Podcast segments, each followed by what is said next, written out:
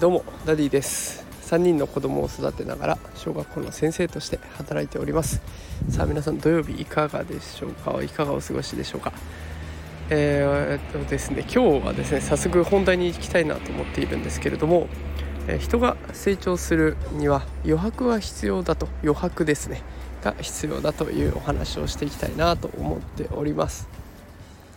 で今日なんでこんな配信をしようかなと思ったかっていうとあの私普段ノートとかツイッターとかこのスタンド FM で毎日配信をしてるんですね。育児とか子育てに関する情報を、えー、毎日配信をしております。でこれはあの本当に2年前3年前にはできていなかったような状況で、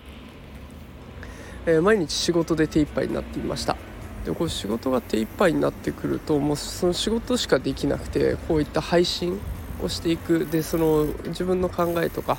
より効果的な方法っていうのを世の中に発信していくことができなかったんですね。でも今は仕事の質は落とさないで、えー、少しねあの力の使いどころが分かってきたというか要領よく仕事を進めるようになってきたので余白が生まれました。少し時間が生まれてきた状態になりました。でそこで私はこの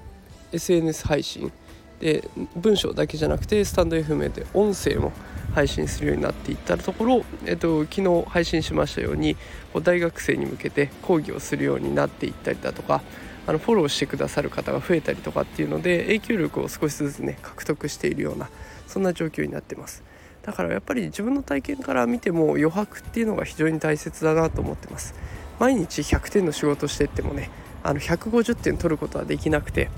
だったらこの50点分をどうにかして取っていく取りに行くためには余白が必要だなと思っています。というところで今日これで終わりになります。なんと今日2分しか喋っておりません。普段ね78分喋ってるんですが、はい、全然喋れませんでした。でノートの方もですね普段1000文字前後で配信してるんですけれど今日はこんな内容200文字で終わってしまいました。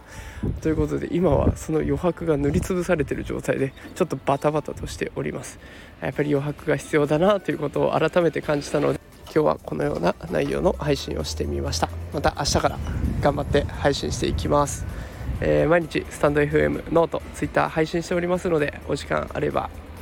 えー、ポチッと押せば見れるようになってますから見てみてください、えー、またノートのね書いた無料の台本を貼っておきますのでそちらもよろしければ見てみてください。今日のは見ない方がいいかもしれません、えまたレターも募集中ですので担任の先生には聞けないあんなことこんなこと